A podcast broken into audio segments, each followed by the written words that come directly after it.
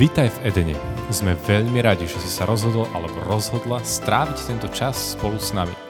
Modlíme sa, aby toto slovo nezostalo iba slovom, ale aby prinieslo život, nádej, rast a množstvo poženania a milosti do tvojho života. Dobre, priatelia, ja sa veľmi teším na dnešnú tému. A hneď na začiatok a hneď dopredu vám chcem povedať, že dneska vám nedám riešenia a tie budú až budúce, budúci september. To znamená, že dneska vás chcem dostať do stredu problému, v ktorom žijeme a riešenie bude o mesiac. Dobre? Takže ja tam to riešenie trošku medzi rečou načrtnem a, a bude tam spomenuté, aby ste teraz neboli úplne akože dezorientovaní. Ale keby mám to dneska dať celé, tak uh, ja som tri dni si to chystám a, a čítam a hľadám, ako to skrátiť. Nedá sa to. Hej? To znamená, že uh, dneska začneme a potom na budúci mesiac vlastne budeme v tom pokračovať ďalej. Takže ste za? Môžeme to ísť aj celé, budeme tu do rána. Hej? aby ste s tým rátali. Dobre. Máme kávu, amen. To dneska inak pán Boh tak prorocky možno urobil, vieš, že hej, no, dobre. Pri otravu blížneho svojho kofeínom. Dobre, tak Pane Išu, ďakujeme Ti za to, že že ty chceš, aby sme kráčali za tebou, že chceš, aby si kráčal spolu s nami a my s tebou. Tak sa modlím, Pane, aby toto slovo padalo naozaj do srdc, ktoré sú úrodné, ktoré sú úrodnou pôdou, aby vyrástlo, aby nám pomohlo práve v tom, ako ťa lepšie nasledovať. A všetci povedali Amen. Dobre, to znamená, že to, o čom dneska chcem hovoriť, je, je téma učeníctva a chcem vám povedať, že keď, keď uchopíme túto tému, tak veľmi výrazne to zmení náš duchovný život. Hej, môžeš to povedať so mnou veľmi výrazne. To zmení môj duchovný život. Ak žiadny nemáš, tak to je iná téma. Ale nie, každý máte, keby nie, tak ste tu dneska není. Hej, čiže to je v pohode. Ale mnohí a mnohí a mnohí a mnohí z vás za mnou chodia s tým, že a teraz sa skúste so mnou identifikovať, OK? A kto z vás má v poslednej dobe také, že si ťažko hľadá čas na modlitbu? Buďte odvážni, poďte hore s rukami. Ja keby nemám spotené pazuchy, tiež zdvihnem. Ale je to na videu, takže... Hej. Uh, OK, skúste zdvihnúť tú ruku. Nech ostatní vidia. Dvihnite tú ruku a držte ju zdvihnutú. Dobre, nie pokrčiť. To není, že vás chcem zahambiť, len aby sme zdieľali spolu ten, ten problém. Kto z vás má také, že keď už si ten čas na modlitbu nájde, tak je strašne roztržitý. OK? Že nevieš sa sústrediť, že ťa nudí čítať Bibliu, alebo proste myšlienky ti hneď odbehnú von za vtáčikmi, alebo neviem. Hej? Máte podobné niečo? Kto z vás má také, že nejakým spôsobom z toho potom cíti takú aj vinu a, nejakým spôsobom a, nevie a stále sa to tak točí v takom kruhu? Máte to tak? Dobre, tak verím, že toto slovo bude veľmi také aktuálne. Není to ultimátne riešenie všetkého, hej, ale je to jeden z princípov, ktorý je v dnešnej dobe veľmi aktuálny. Dobre? Takže poďme na to. Keby sa pozrieme na túto tému, ja sa skúsim nejako tam kliknúť a ide to super. Prvá taká oblasť čo je zmyslom toho, že sme dneska tu? Hej? Prečo sme dneska na tomto mieste? Čo je to, čo chceme reálne vidieť? Čo je to, čo sme sa rozhodli, že chceme žiť? Na čo je tu dnes aj naša komunita? Nejdem teraz hovoriť o vízii komunity, to budeme mať také špecifické stredko ešte len o tom, ale je veľmi dôležité rozumieť tomu, že, že na čo sme vlastne tu. Hej? Lebo potom nevieš, kam ideš, nevieš, ako kráčaš, jednoducho bežíš. Keď nebežíš za niečím, nebežíš nikde. Hej? Len splašené kuratá, hej? keď bez hlavy uteká všade, hej, poznáte to.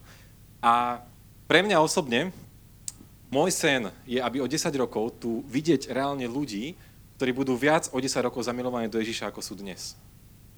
Súhlasíte, súhlasíte s týmto môjim snom? Ja verím tomu, že tak ako máme manželstvo a manželská láska sa vyvíja a prechádza z tej fázy zamilovanosti, v ktorej samozrejme stále sme. hej, teraz sa nepozor. Ale sme. Áno, hej.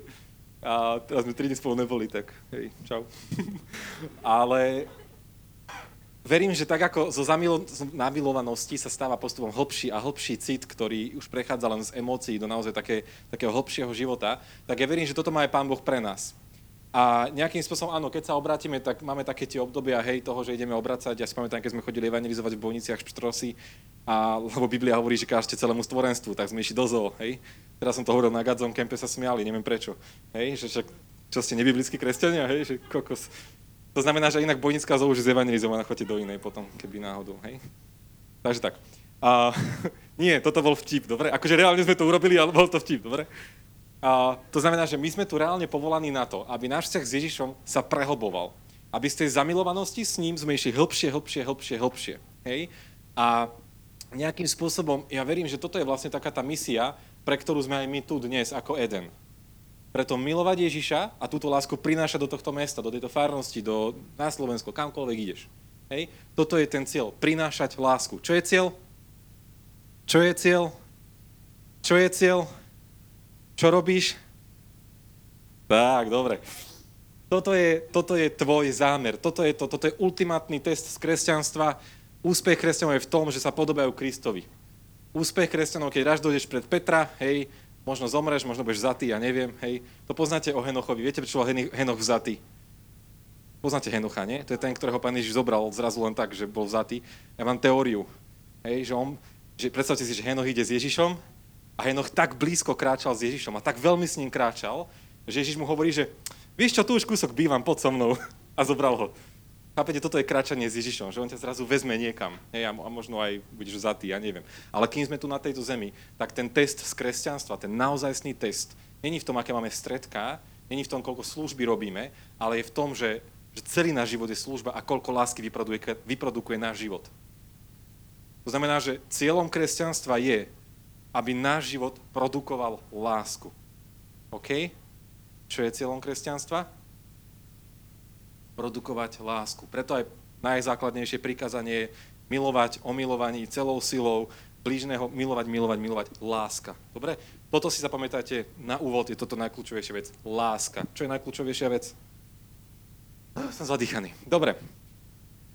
Sme tu na to, aby sme v tejto láske uh, kráčali za Ježišom, lebo on je, jej, uh, on je láska, hej, Boh je láska. A to, čo tam bolo napísané, že my sme tu na to, aby sme boli čo? Podobní. OK? To znamená, že ten zámer, prečo sme na tejto zemi, je, aby sme sa stali učeníkmi Ježiša Krista. OK? Čo to znamená v praxi? Teraz spravím taký krátky historický exkurs. Každý učeník, tak ako je tu napísané, mal dve také základné veci. Každý rabi, nie učeník. Hej, to znamená, že keď ste žili v nejakom tom, ja neviem, storočí, keď žil Ježiš, alebo predtým, mal trošku potom, tak boli rabíni a každý rabín mal dve základné veci. Viete, čo to bolo? Prvá vec bola tzv. jarmo. Viete, čo je jarmo? Tam tie voly to majú na sebe, hej? Nemusíte úplne teraz čítať, nevedel som to už skôr akože rozdeliť, skúste sa sústrediť viacej na mňa. Ale jarmo ako také slúžilo na to, aby proste tie dva voly dokázali orať, hej? Tam sa zaplí kone, voly, nejaké proste, hej, zvieratá. Áno.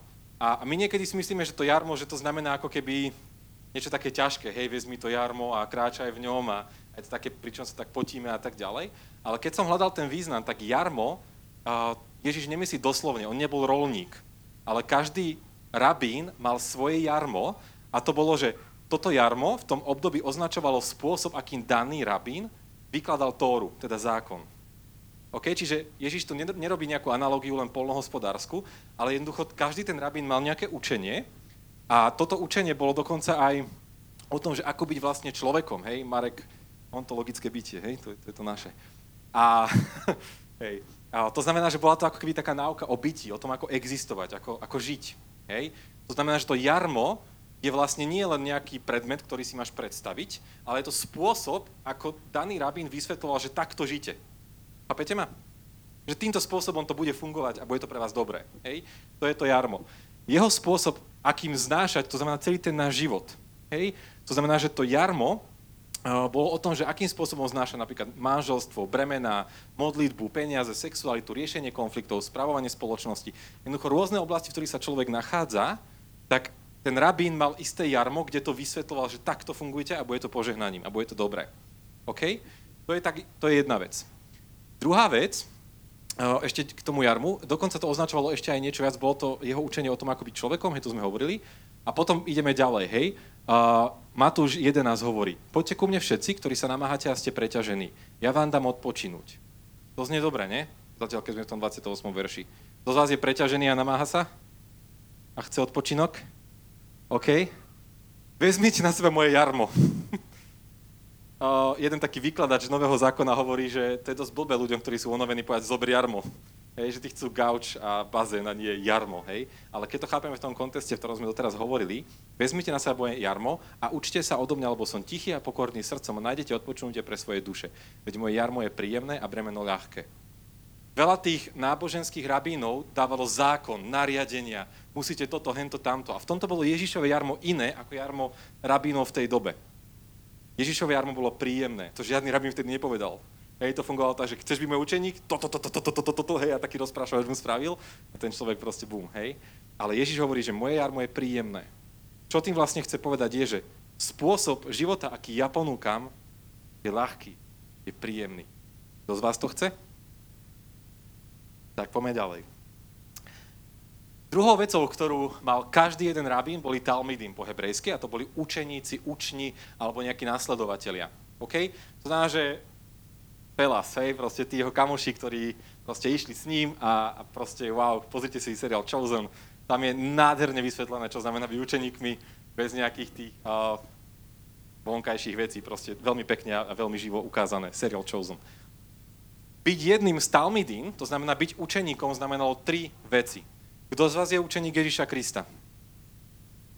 Michal a Marek, dobre. Ešte raz, kto z vás je učeník Ježiša Krista? Tieto tri veci si zapíšte na ruku najlepšie, nie to sa zmie väčšine, hej, ale neviem, jak si často umývate ruky, ale uh, toto si zapamätajte. Byť učeníkom znamená byť s Ježišom, v prvom rade byť s ním. Čo to znamená? V druhom rade stať sa mu podobným. Čo to znamená? A v tretom rade robiť to, čo by na vašom mieste urobil on. Toto znamená byť učeníkom Ježiša Krista. Celá teológia v troch vetách. Toto je to najkľúčovejšie, keď chcete žiť jeho jarmo, keď chcete kráčať s ním, tak tieto tri veci sú pre nás každodenný chlieb. Viete, čo robím večer, keď idem spať? Zavrem oči a pýtam sa, Pane Ježišu, keby dneska nie si v mojom živote, ako by môj deň vyzeral? A keď nenájdeš rozdiel, tak nežiješ tie tri veci a len sa klameš. Ú, tvrdá to reč. Ale tak to je. Ježiš Kristus má ovplyvňovať tvoj každý jeden deň v tvojich rozhodnutiach, v tvojom premyšľaní, v tvojom správaní, v tvojich prioritách. Ak toto nebude, tak môžeme robiť chvály do nemlatom v kuse znova a znova a bude to celé len prázdne nejaké kultúrne vyžitie, ale nič nás nebude odlišovať ľudí, ktorí sú vonku. Žiť s Ježišom reálne znamená byť s ním, tráviť s ním každý deň čas, stať sa mu podobným, a to je postupný a celoživotný proces, hej, a robiť to, čo by na vašom mieste robil on. A to je tiež celoživotný proces. To neznamená, že nebudete mať hriechy. To neznamená, že vždy sa vám to bude dariť ale vždy sa o to máme snažiť. Amen? Tvrdá to reč? Čo sa máte blbo, toto je cesta, ako sa mať lepšie. Amen. To je dobré slovo, nie? Dobre.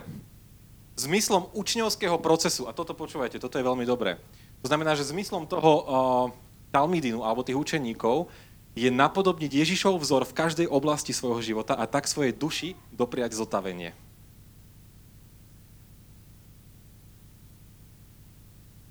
Je to o tom dať si do poriadku pokrivené časti svojho vnútra. OK? Zažiť uzdravenie najhlbšej časti svojho bytia. Vnútro, srdce. Zakúsiť to, čo Ježiš nazýval život v hojnej miere, keď čítate Janovo Evangeliu napríklad. Alebo zakúsiť to, čo novozákonní autory nazývajú spásou. Hej? O tom toto je. Toto je Ježišové jarmo.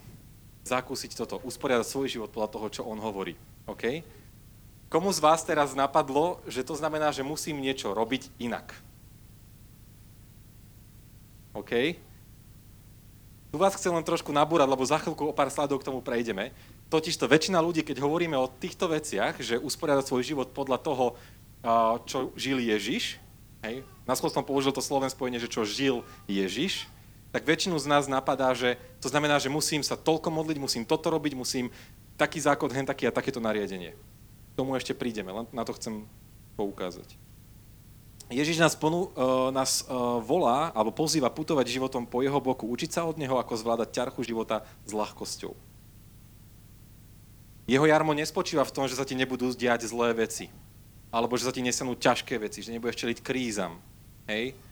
Jeho jarmo spočíva v tom, že aj v tých krízach budeš cítiť, že nie si sám.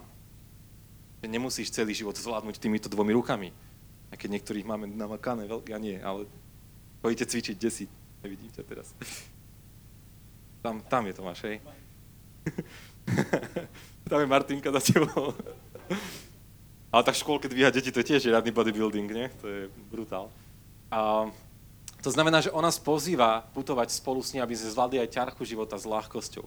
Vieš o tom, že existuje životný štýl, kde keď sa ti stane niečo ťažké, nemusíš sa z toho zrútiť, nemusíš z toho mať proste hneď, že je to koniec sveta a že chápete, že s niekým sa rozídeš, vyhodia ťa z roboty, a deti ťa neposlúchajú, vytočia ťa do biela. Hej, ja neviem, milión scenárov, ktoré denne môžeme zažiť. Viete, že existuje jarmo, ktoré keď príjmeš, tak aj v týchto situáciách postupným, postupným tréningom môžeme zažívať ľahkosť.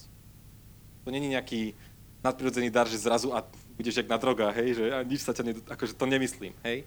Len hovorím o tom, že keď žijeme s Ježišom, vieme, kto bude mať posledné slovo, vieme, kto a ako hovorí a vieme, že všetko mu patrí.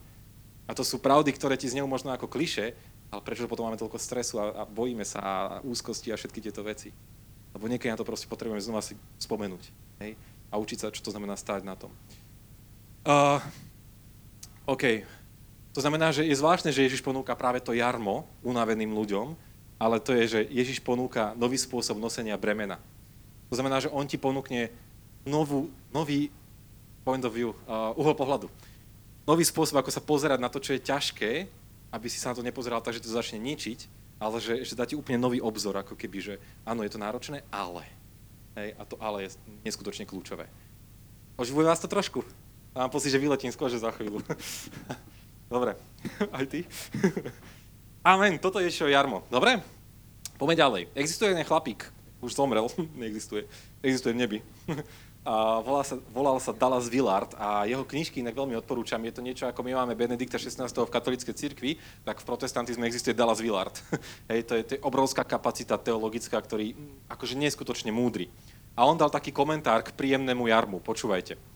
On povedal o tajomstve príjemného jarma následovné. V tejto pravde sa ukrýva tajomstvo príjemného jarma. Toto tajomstvo si vyžaduje, aby sme žili tak, ako žil Ježiš. Aby sme si osvojili jeho celkový životný štýl. Životný štýl. Dobre, toto opakujem.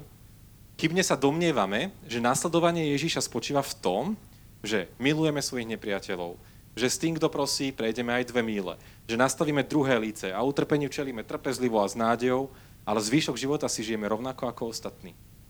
Takáto stratégia nemôže uspieť. Toto si ešte trošku viacej vysvetlíme, lebo je to celkom komplikovaný text. Čo je to ten Ježišov štýl?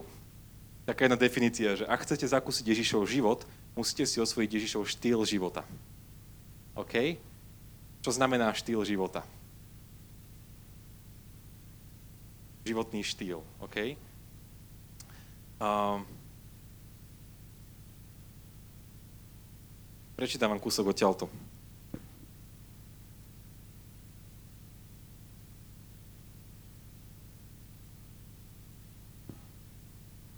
Počúvajte.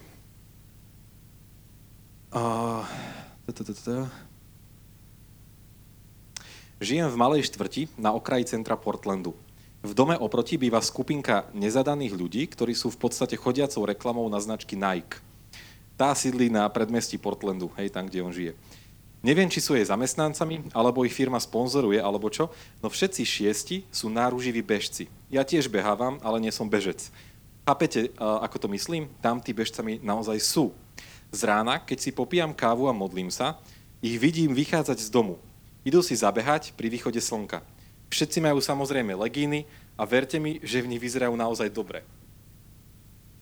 A mimochodom, množstvo telesného tuku, minimálne množstvo telesného tuku, štíhle svalnaté postavy, dokonalé držanie tela, plecia vzadu, brada hore a potom sa začnú vznášať, myslím tým behať. Pripomínajú skôr antilopy než ľudí. Ich rozcvička je rýchlejšia než môj rýchlostný tréning. A keď ich tak sledujem, ako odbiehajú preč, v duchu si hovorím, toto chcem. Chcem vyzerať dobre. Chcem takto behávať. Chcem zabehnúť milu za 6 minút bez toho, aby som sa pritom spotil. Chcem dosiahnuť takú úroveň zdravia, energie a vitality ako oni. Chcem taký život. No potom sa zamyslím nad životným štýlom, ktorý sa za ním skrýva. Pokým ja si do polnoci pozerám seriál a popijam pritom červené víno, naozaj len čisto hypotetický scenár, oni majú na večeru celer s vodou a idú spať o 9. Zatiaľ, čo ja si v župane pochlipkávam keňskú kávu, oni sa vonku potia, či je leto, či je zima keď si idem zabehať, ja pustím si podcast, alebo len tak civím do diálky a premýšľam o svojej nedelnej kázni, oni behávajú intervaly a namáhajú si plúca na svoj maximum. V hlave si urobím krátku analýzu vkladov a výnosov a rýchlo dochádzam k záveru, že akokoľvek dobre vyzerajú ich legíny v rannej hmle, nestojí mi to za tú bolesť. A tak ich iba pozorujem. Ide o to, že hoci chcem taký život, nie som ochotný osvojiť si životný štýl, ktorý je za ním. Ešte raz. Ide o to, že hoci chcem taký život, nie som ochotný osvojiť si životný štýl, ktorý je za ním.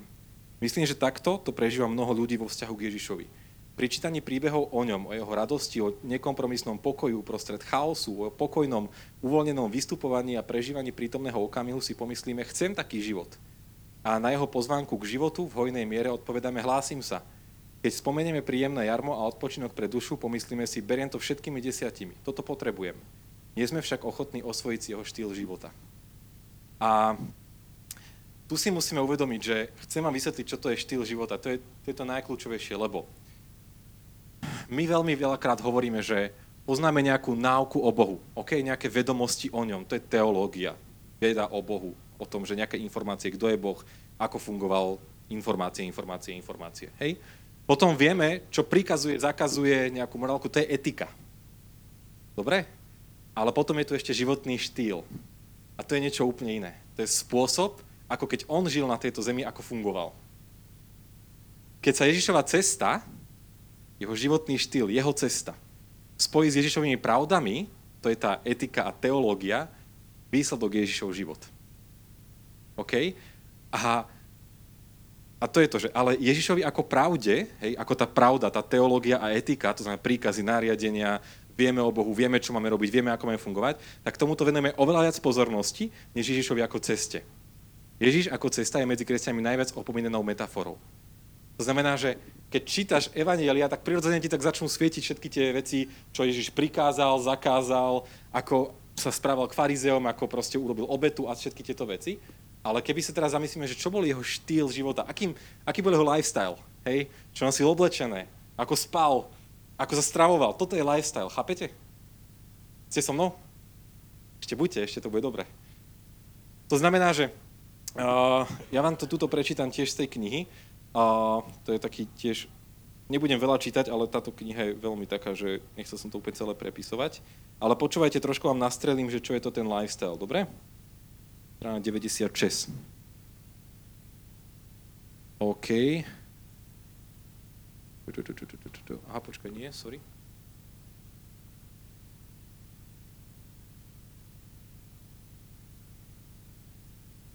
Je to. Takže Ježišov životný štýl.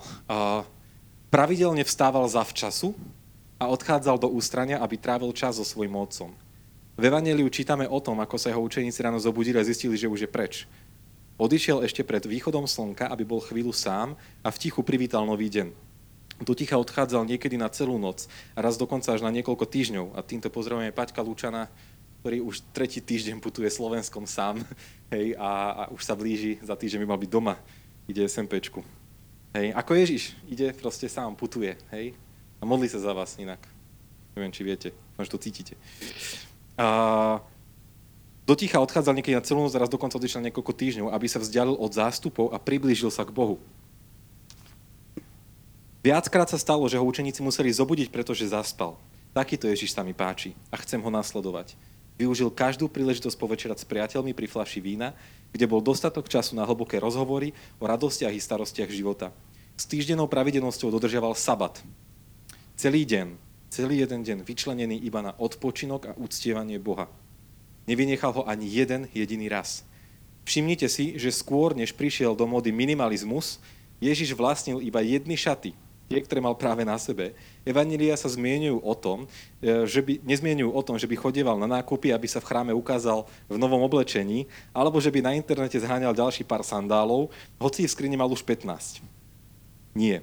Žil slobodne a s ľahkosťou, nespútaný nespokojnosťou a, a roztržitosťou, ktoré bývajú dôsledkom nadbytku peňazí a materiálnych vecí, ktoré vlastne ani nepotrebujeme.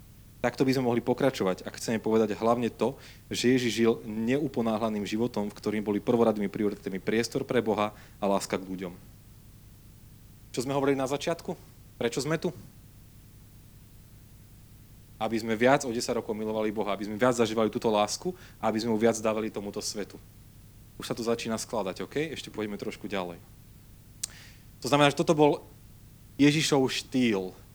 Nie Ježišova teológia, vedomosti o ňom, nie Ježišové nariadenia, etika, ale jeho štýl života. Ak my dnes chceme byť učeníci, ak chceme ísť za ním, ak chceme ho mať viac vo svojom živote, je jedna vec, ktorá nám v tom šialeným spôsobom bráni. Tu sa dostávame v podstate k jadru toho, čo dneska chcem povedať a to sú tie otázky, čo som vám na začiatku kládol. Kto sa cíti nejakým spôsobom zaneprázdnený, nemá čas na modlitbu, keď sa už modlí, je to celé také o ničom, poznáme to, hej, niekedy. Toto je kľúčové. Raz John Ortberg, to je taký duchovný otec toho autora tejto knihy, volal Dallasovi Willardovi, to bol ten pán, ktorý som hovoril, že zomrel v 2003, hej? A volal mu a dal mu otázku, že čo mám robiť, aby som sa stal tým najlepším možným ja? To bol rozhovor dvoch veľmi veriacich ľudí, ok, nemyslí to nejak psychologicky, ale naozaj, že aby bol tým naozaj synom. A Dallas Willard mu odpovedal, musíš povedať neúprostné nie zhonu vo svojom živote. Koľko z vás až zamrazilo teraz? Hej, že, že musíš povedať nie zhonu vo svojom živote. OK? Diablová taktika, to možno poznáte, Cory ten Bunova povedala, že ak ťa diabol nedokáže naviesť na hriech, tak ťa privedie k zanepráznenosti. Zažil to niekto niekedy z vás? OK?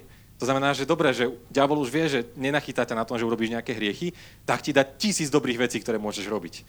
15 tretiek na, na scoutingu, 12 tretiek vedenie, do toho proste v škole nejaký projekt, do toho hento a jednoducho, wow, hej, akože zahltí ťa dobrými vecami. Verte mi, viem, o čom hovorím.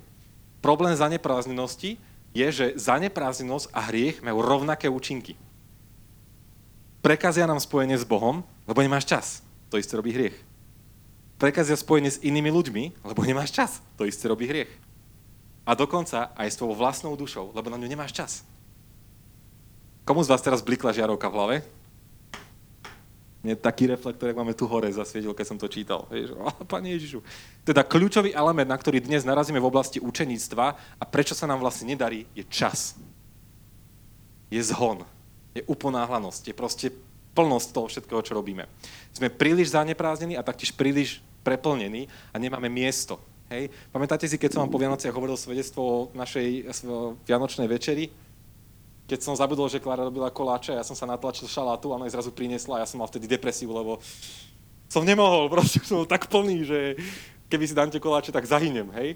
A, a toto je presne ono, že ty sa cez deň tak preplníš, všetkým tým naháňaním a Netflixom a SMS-kami a, a tak, tak si preplnený vecami, že zrazu prídu koláče, príde to naozaj dobré a ty na to nemáš kapacitu. A to je to, prečo sa ti nedá modliť. To je to, prečo... Lebo ty síce si, akože rán, nájdeš ten čas, čas večer, hej, niekedy a tak ďalej. Ale keď dva týždne žiješ s 26-hodinovým roz, 26 hodinovým rozvrhom v 24-hodinovom dni, hej, tak je jasné, že potom ten ďalší a ďalší a ďalší deň nemáš kapacitu sa ísť len tak modliť. Lebo je tá kapacita už minúta. Hej? Predstav si človeka ako pohár. Ako raz naplníš, len rozlievaš. A nezmestíš tam už nič. OK? Uh, to znamená, že ľudia sú príliš zaneprázdnení na to, aby žili emočne zrelé a duchovne hlboké vzťahy, z ktorých bude vyžovať energia, aby žili učeníctvo. My jednoducho nemáme kapacitu na to ísť do tej hlbiny, do ktorej nás Ježiš pozýva. Jedna štúdia od Michaela Cigarelli Charles, z Charleston Southern University eh, School of Business, myslím to je, za neprázdnenosti. Business, OK. Uh, robili výskum medzi kresťanmi, asi na nejakej vzorke 20 tisíc kresťanov plus minus, ktorý bol zameraný na prekážky rastu. To znamená, že zobrali si 20 tisíc kresťanov a pýtali sa ich, že prečo asi nerastú a robili, mali tam nejaké súbory otázok, nejaké cvičenia a tak ďalej a robili výskum, že prečo kresťania nerastú. Hej? A z toho bol tento 5-bodový výstup. Kresťania sa prispôsobujú kultúre zaneprázdnenosti, uponáhlanosti a preťaženosti, ktorá vedie k tomu, že Boh sa dostáva na okraj ich života, okay, čo má za následok zhoršenie vzťahu s Bohom, v dôsledku čoho sú kresťania náchylnejší príjmať svetské alebo sekulárne životné postoje a tak sa ešte viac prispôsobujú kultúre zaneprázdnenosti, uponáhlanosti a preťaženosti. Následne sa celý cyklus opakuje. To je taký pomenovanie do mojich 5 rokov života teraz. Akože úplne, že neviem, či to máte rovnako, ja to poviem nahlas, hej. Ak, ak sa v tom nenachádzate, tak amen. A pokračujte, idete dobre. Ak sa v tom nachádzate, prosím, nech to s nami trošku teraz strasie. Dobre? Tak v dobrom. Keď niekto začne, tak sa modliť potom nejaký démon. Dobre. A, to znamená, že Toto ukazuje reálna štúdia o kresťanoch v dnešnej dobe. OK? Čo nám dnes bráni na tomto životnom štýle učeníkov? Je to zhon, uponáhlanosť a zaneprázdnenosť. Toto sú tie základné veci, ktoré nám neustále bránia v tom, aby sme dozrievali a išli sme ďalej. Doslova dnes ako keby vedci pomenovali niečo, čo sa volá, že choroba z uponáhlanosti. V angličtine to znie tak všelijak, ale je to vyslovene, a nie je to len akože z nejakého duchovného hľadiska, ale je to vyslovene ako keby aj, že napríklad kardiológovia sa k tomu už prikláňajú, psychológovia, hej, že začína sa naozaj o tom hovoriť, a veľmi tak aj v týchto medicínskych prostrediach.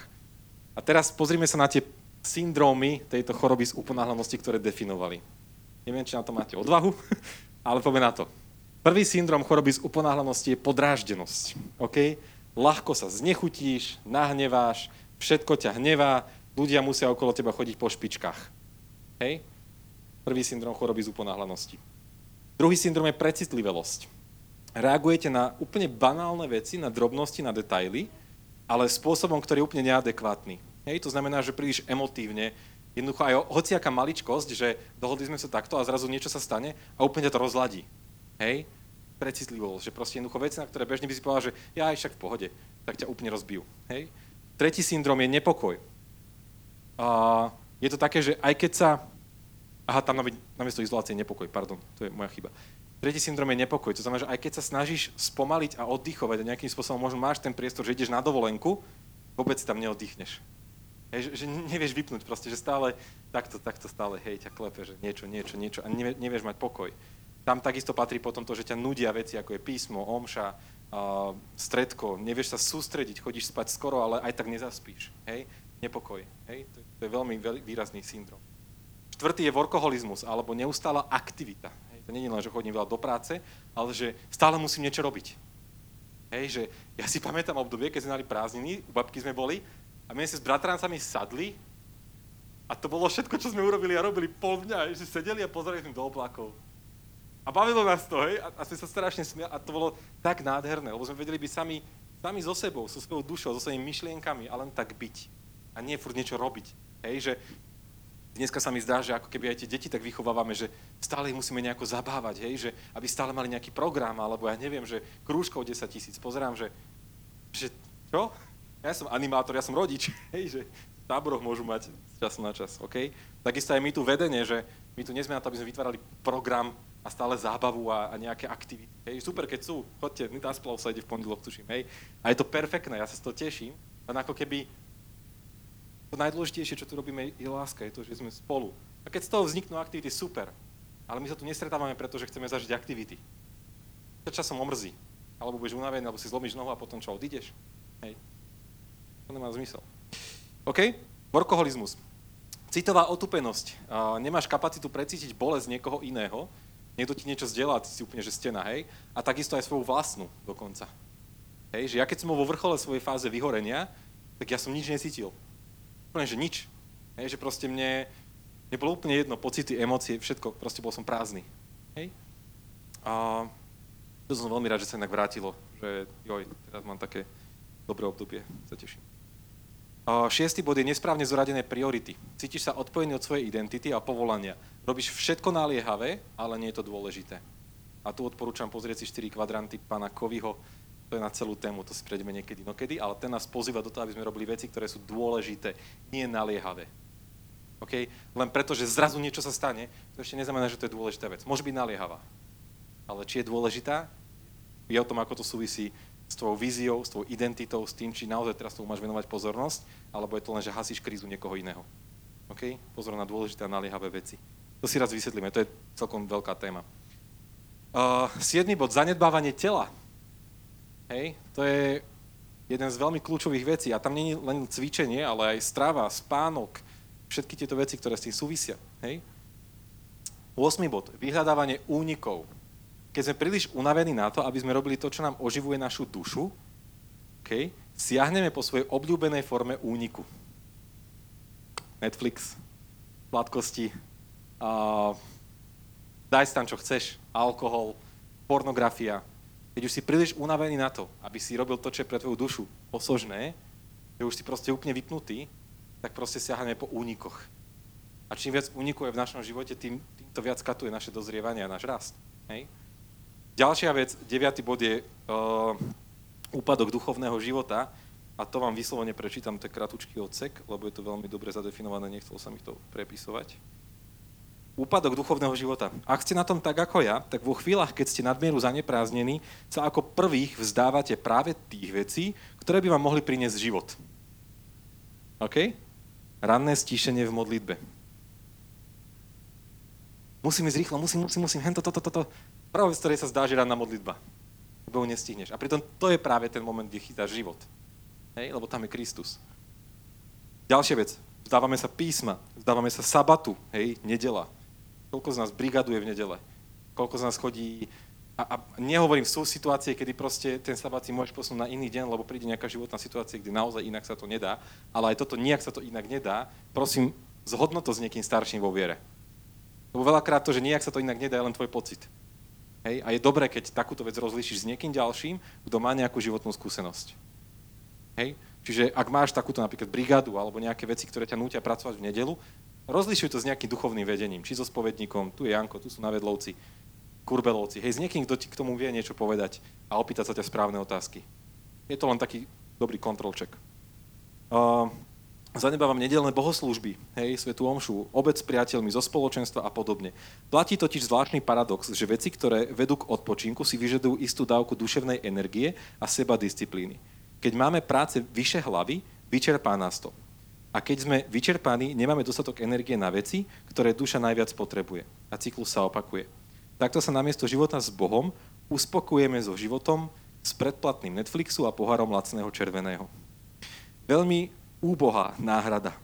Nie preto, že, byť, eh, že čas nie preto, že by čas strávený pri telke bol tým najväčším zlom na svete, ale preto, lebo ráno po záťahu, akéhokoľvek druhu, hej, že pozeráš celú seriály a tak ďalej, alebo sa prejedáš, alebo piješ, ja neviem, hoci čo, tak ráno po akomkoľvek takomto záťahu uh, sa človek necíti plný energie, odpočnutý, osviežený a pripravený na nový deň. Akurát oddialuje nevyhnutné emočný kolaps a dôsledkom je, že sa oberáme o životodarné spojenie s Bohom. Toto je veľmi kľúčová vec. A veľmi, akože to je tak priamo spomenované tie veci, že ja milujem to. To je veľmi dobré. A posledný a, príznak choroby z uponáhlanosti je izolácia. To znamená, že máte pocit, že ste stratili spojenie s Bohom a s druhými aj vlastnou dušou. To je to, čo sme hovorili, že uponáhlanosť má rovnaké účinky ako hriech. Spájame spojenie s Bohom, so sebou samým, s bratmi a sestrami. To znamená, že ak sa cítiš sám, Možno je problém len v tom, že máš strašne preplnený svoj život vecami, ktoré neprinášajú život. Ktoré sú len únikmi, ale nie sú... Viete, ja nehovorím, keď si pozrieš dobrý, kvalitný film so svojou rodinou, je to nádherný čas a veľmi dôležitý veľakrát. Ale otázka je, či je to investícia do vzťahu rodiny, alebo či to je únik, lebo si tak rozbitý, že niečo si schopný je pozerať film. Chápete, že my potrebujeme ako keby vstúpiť, spomaliť z toho zhonu, a to je to, čo budeme hovoriť na budúci mesiac, že ako spomaliť z tohto zhonu, to znamená, že tu budete sedieť so zápisníkmi všetci. A budeme sa učiť, ako, ako výjsť z tohto svetského fungovania, kde proste ti ide život na 300%. To je tá štúdia, čo sme hovorili, že v jednom výtlačku New York Times dnes v sobotnom vydaní je viac informácií, ako mali ľudia pred 100 rokmi za celý život. V jednom vydaní, v jednom výtlačku. Chápete to? To je, to je šialene moc. Hej? A budeme sa učiť, akým spôsobom z tohto celého kolobehu, kde tento svet stále zrýchluje, zrýchluje, zrýchluje a ty máš pocit, že dosť vás máva taký ten tlak, že nebol som na tej akcii, je, niečo som strašne zmeškala a už ťa trase. Zbadáš nejaký Instagram, že tam boli, ja tam nebol, niečo som strašne zmeškal. Hej, že toto je to. Že, že žijeme životy iných ľudí a snažíme sa stále zrýchliť, zrýchliť, aby sme z toho viacej stihli, viacej mali, viacej zažili, viacej precestovali. Máš jeden život a ten život zažiješ v plnosti, keď si s ním. Nie keď toto všetko zažiješ. Problém túžby ako takej, túžby sú dobré, dáva ich Boh. Ale sú dobré len vtedy, keď tie túžby podriadiš Bohu. Ak sa necháš viesť túžbami, problém túžby je, že túžba je nekonečná. Ona nemá koniec. Keď sa Rockefellera, najznámejšieho jedného miliardára, čo mal olejový biznis ropný v Amerike, Rockefellera sa pýtali, že koľko chcete ešte peňazí? Miliardár. On sa tak pozrel na toho novinára, ešte trošku viac. Chápete?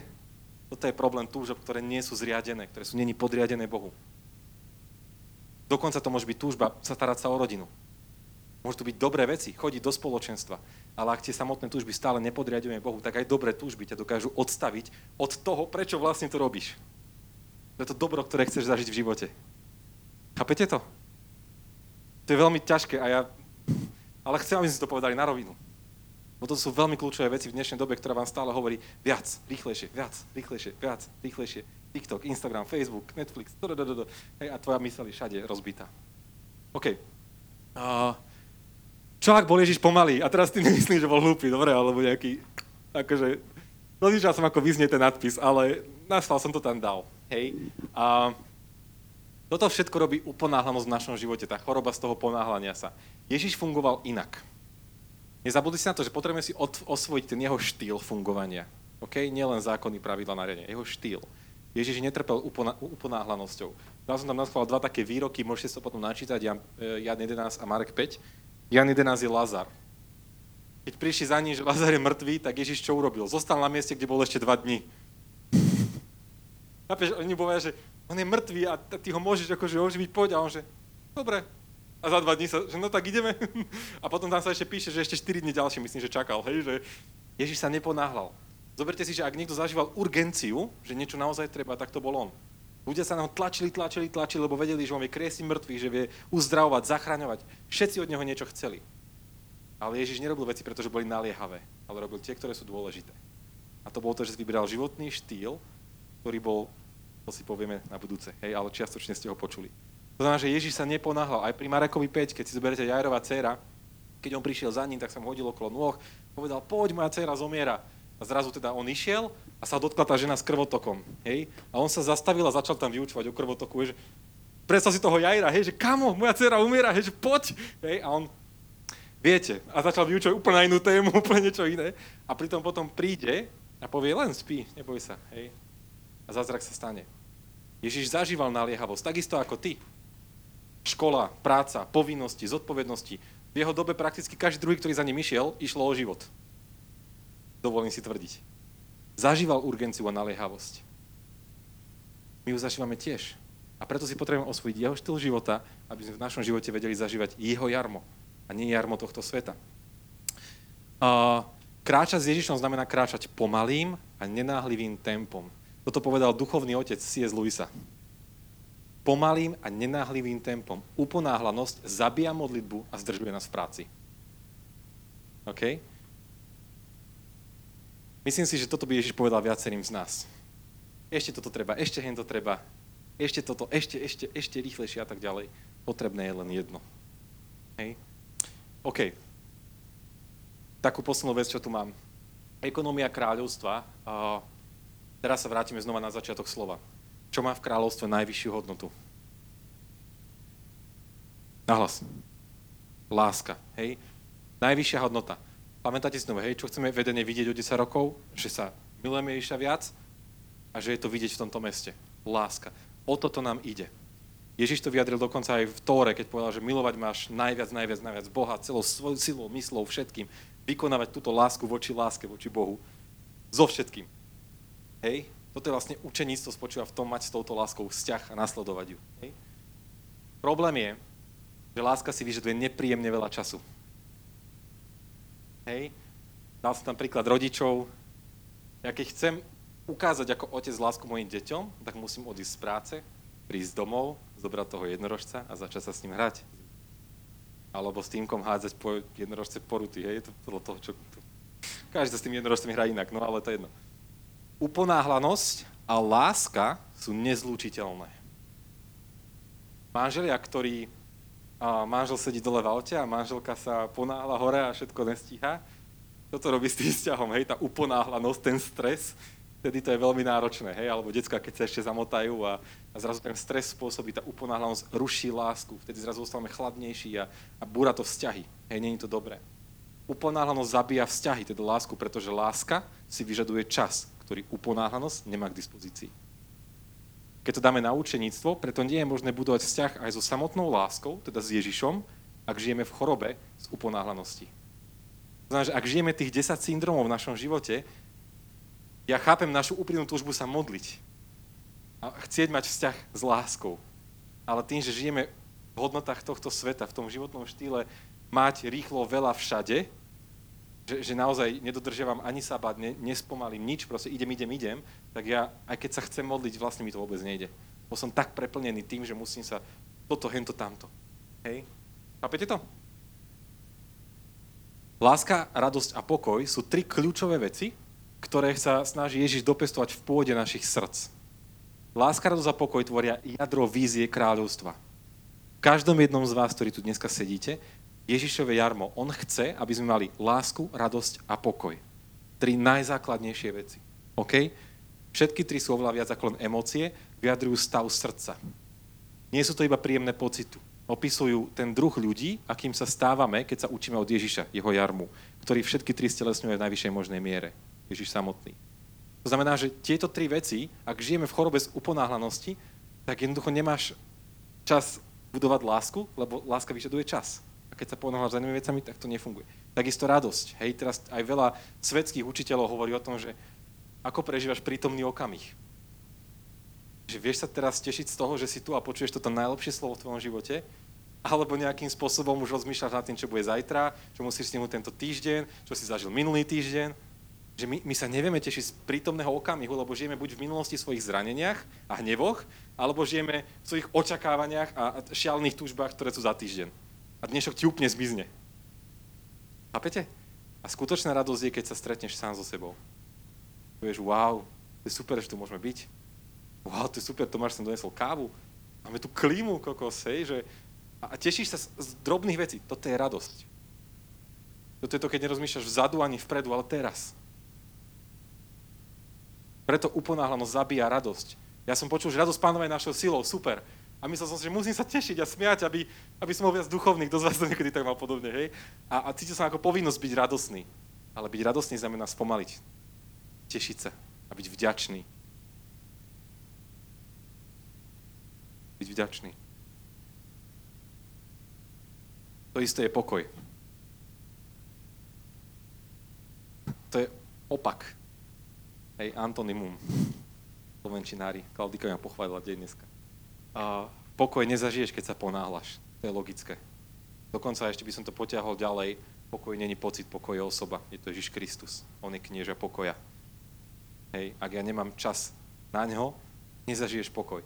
Zažiješ dočasné šťastie, lebo si kúpiš nové predplatné, alebo zaplníš tú dieru nejakým, nejakou tortou, alebo ja neviem, hoci čo si kúpiš, nejak, potešíš sa. To, to sú šťastia. Dobre, potešte sa. Ale to ešte neznamená, že budeš mať pokoj. Budeš mať chvíľku šťastie, lebo si urobil niečo, čo ťa nadchlo. Nejaký ten únik, hej. Ale pokoj a šťastie sú dve rozdielne veci. Toto je to. Tu by som chcel vlastne dneska skončiť a Napadol mi ešte taký príbeh tiež z tej knihy, kde, kde hovorí o jednom takom angličanovi, ktorý, pamätáte si, hej, Angliča, Angličania kolonizovali niekedy Afriku a oni tam prišli a tento ako keby Angličan začal hovoriť, že, že no, tak rýchlo naložte tým domorodcom, hej, naložte mi toto, toto, toto a celý deň putovali nejakou africkou džunglou a išli niekam. Druhý deň po prebdenej noci, proste, lebo komáre, teplo a tak ďalej, a ich veľmi skoro ráno budí tento Angličan a kope do nich, že poďme domorodci, hej, stávajte, musíme ísť ďalej. Ani jeden sa ani nepohol. Hej, proste pozerá na že čo ty od nás chceš, tak on skúšal presviečať ich, podplácať ich, hecovať ich, ja neviem, hocičo, hej. A pýta sa ich nakoniec, že počujete, že prečo mi nechcete pomôcť, prečo nemôžeme ísť aj dneska ďalej. A oni také na ňo pozreli, že musíme počkať, kým naša duša dobehne naše telo. A je taký zaujímavý komentár Niekde som to tu mal, neviem, či to teraz tak rýchlo nájdem. Ale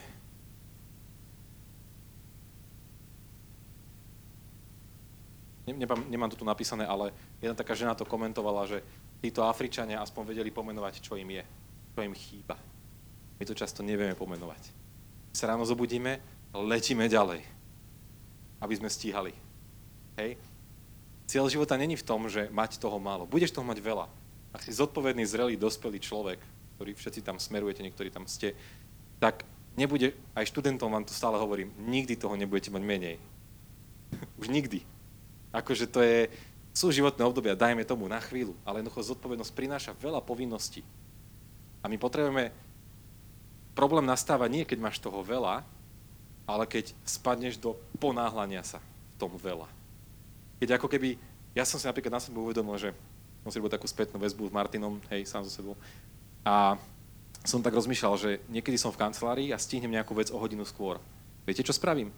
Pozriem sa do kalendára a dám tam ďalšiu vec, ktorú ešte, ešte za tú hodinu ešte stihnem toto, toto, toto, toto, hej? A takto my niekedy fungujeme. Namiesto toho, aby som tú hodinu zobral, že wow, však to je super, že vec, ktorú som mal naplánovanú na 3 hodiny, som stihol za dve, tak tú hodinu venujem nejakému čítaniu, modlitbe, chápete, niečomu ďalšiemu. A, a toto je to, že my žijeme v tej chorobe z toho ponáhľania sa a keď z toho nevystúpime, tak potom vyhorievame. Potom jednoducho to nezvládame a nefunguje to. Hej? To znamená, že do tohto by som nás chcel ako keby pozvať a nad týmto môžete meditovať teraz uh, najbližší mesiac, že či nežijeme až príliš v tej uponáhlanosti. Myslím si, že už to je viac, viac, viacerým jasné, ale naozaj nás chcem pozvať do toho, že čo ak s Ježišom kráčať znamená kráčať pomaly. Čo ak to pomaly ďalej zájdeš, není len trapný frazeologizmus, ale znamená niečo o mnoho hlbšie, čo keď začneme naozaj nad tým rozmýšľať, meditovať, kontemplovať, dosať si tam, čo chceš. Čo keď v tom sa skrýva tajomstvo života. Je taký zaujímavý fenomén, že ešte pred vynajdením žiarovky, 1879, Edison, neviem, plus minus, tak ľudia spávali 11 hodín denne. Bežný človek spal 11 hodín denne. Zoberte si, že koľko je odtedy? 100, 200 rokov necelých? A spíme 6? Teraz sa to skracuje šialeným spôsobom. Záleží od aký národ, hej, ale kam, kam letíme? Chápete, že my niekedy si hovoríme, že Terezia zavili, ona stávala o 4 ráno a modlila sa. Čo keď išla o 7 spať? Prečo by po 9 hodinách spánku nestala a nemodlila sa? Akože, chápete? Že my niekedy si tak hovoríme, aj pán Boh budil v noci, a tak išli spať so slnkom, akože vyšiel mesiac, bum, a lahli a 7 hodín a spali. A my ešte do noci musíme dorobiť túto prácu, hento, aby bol šéf spokojný. No tak nebude spokojný. Možno musíš zmeniť prácu. Aj, aj to sú akože životné rozhodnutia, ktoré... Na čo máš najlepší job na svete, kde zarobíš 4,5 tisíc mesačne, keď za 3 roky vyhoríš tak, že, že budeš niekde v nemocnici proste odpálený. Chápete, že my niekedy ideme za tým aktuálnym pozlátkom a neuvedomujeme si dlhodobo následky týchto rozhodnutí. Ježiš nás pozval do životného štýlu, o ktorom si povieme na budúce viac. Štyri kľúčové oblasti, ktoré verím, že nám pomôžu spomaliť. Amen? Poďte sa postaviť.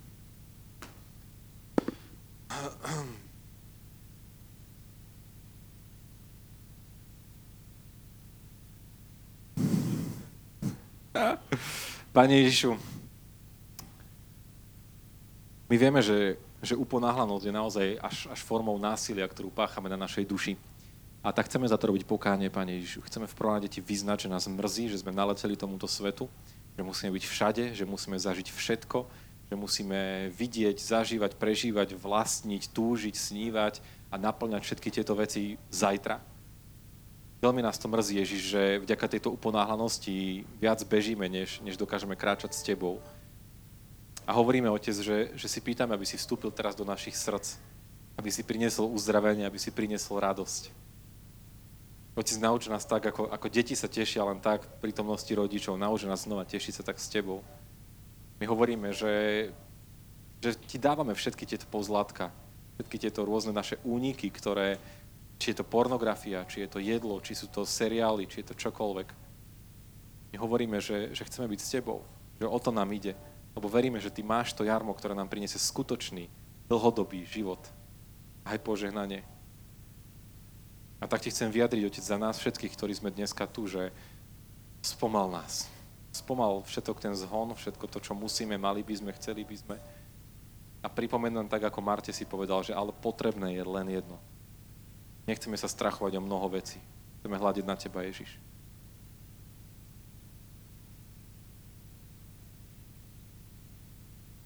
A hovoríme áno a amen na to, že že chceme, aby v našom živote bolo viac prítomnej Tvojej lásky, Tvojej radosti, Tvojho pokoja. A tak Ti chceme aj vyjadriť, že, že sme vďační za tento moment. Za to, že sme tu, že sme tu priatelia, že sme tu rodina, že sme tu spoločenstvo, že sme tu jeden pre druhého. Že toto není o tvorení aktivít a voľného času pre mladých a rodiny a starších a kohokoľvek. Že toto není o tom mať najlepšie spoločenstvo v Seredí alebo vo farnosti, v meste, kdekoľvek ale že chceme sa učiť, čo to znamená žiť s Tebou, Ježiš. Preto je tu toto spoločenstvo. Chceme šíriť Tvoje kráľovstvo, ale v porade ho chceme žiť. tak sa ti úplne celý odovzdávame a dávame ti všetko, Otec. A hovoríme, že ťa znova dávame na prvé miesto v našich životoch. Aj nad naše povinnosti, aj nad našu prácu, aj nad našu zodpovednosť detí a rodiny. Pane, my hovoríme, že nás mrzí vždy, keď sme sa vyhovárali, že nemáme čas na modlitbu, že nemáme čas v nedelu sa zastaviť a, a sláviť nedelu. Hovoríme, Ježiš, že chceme žiť podľa Tvojho poriadku, lebo veríme, že tam je celý pokoj a šťastie zakopaný. Tak len vstúp a rob to, čo chceš, Ježiš. A všetci povedali Amen. Amen. Na dnes to už bude všetko, avšak je tu viac. Budeme veľmi radi, ak sa k nám pridáš aj naživo. Naše stretnutia sú otvorené. Všetky informácie o nich, ale aj o našej komunite, o službe, nájdeš na našej web stránke alebo na našich sociálnych sieťach. Naša komunita je tu pre každého, kto chce rásť vo vzťahu s Bohom a je hlbšie vo vzťahu s ním. Tešíme sa na teba.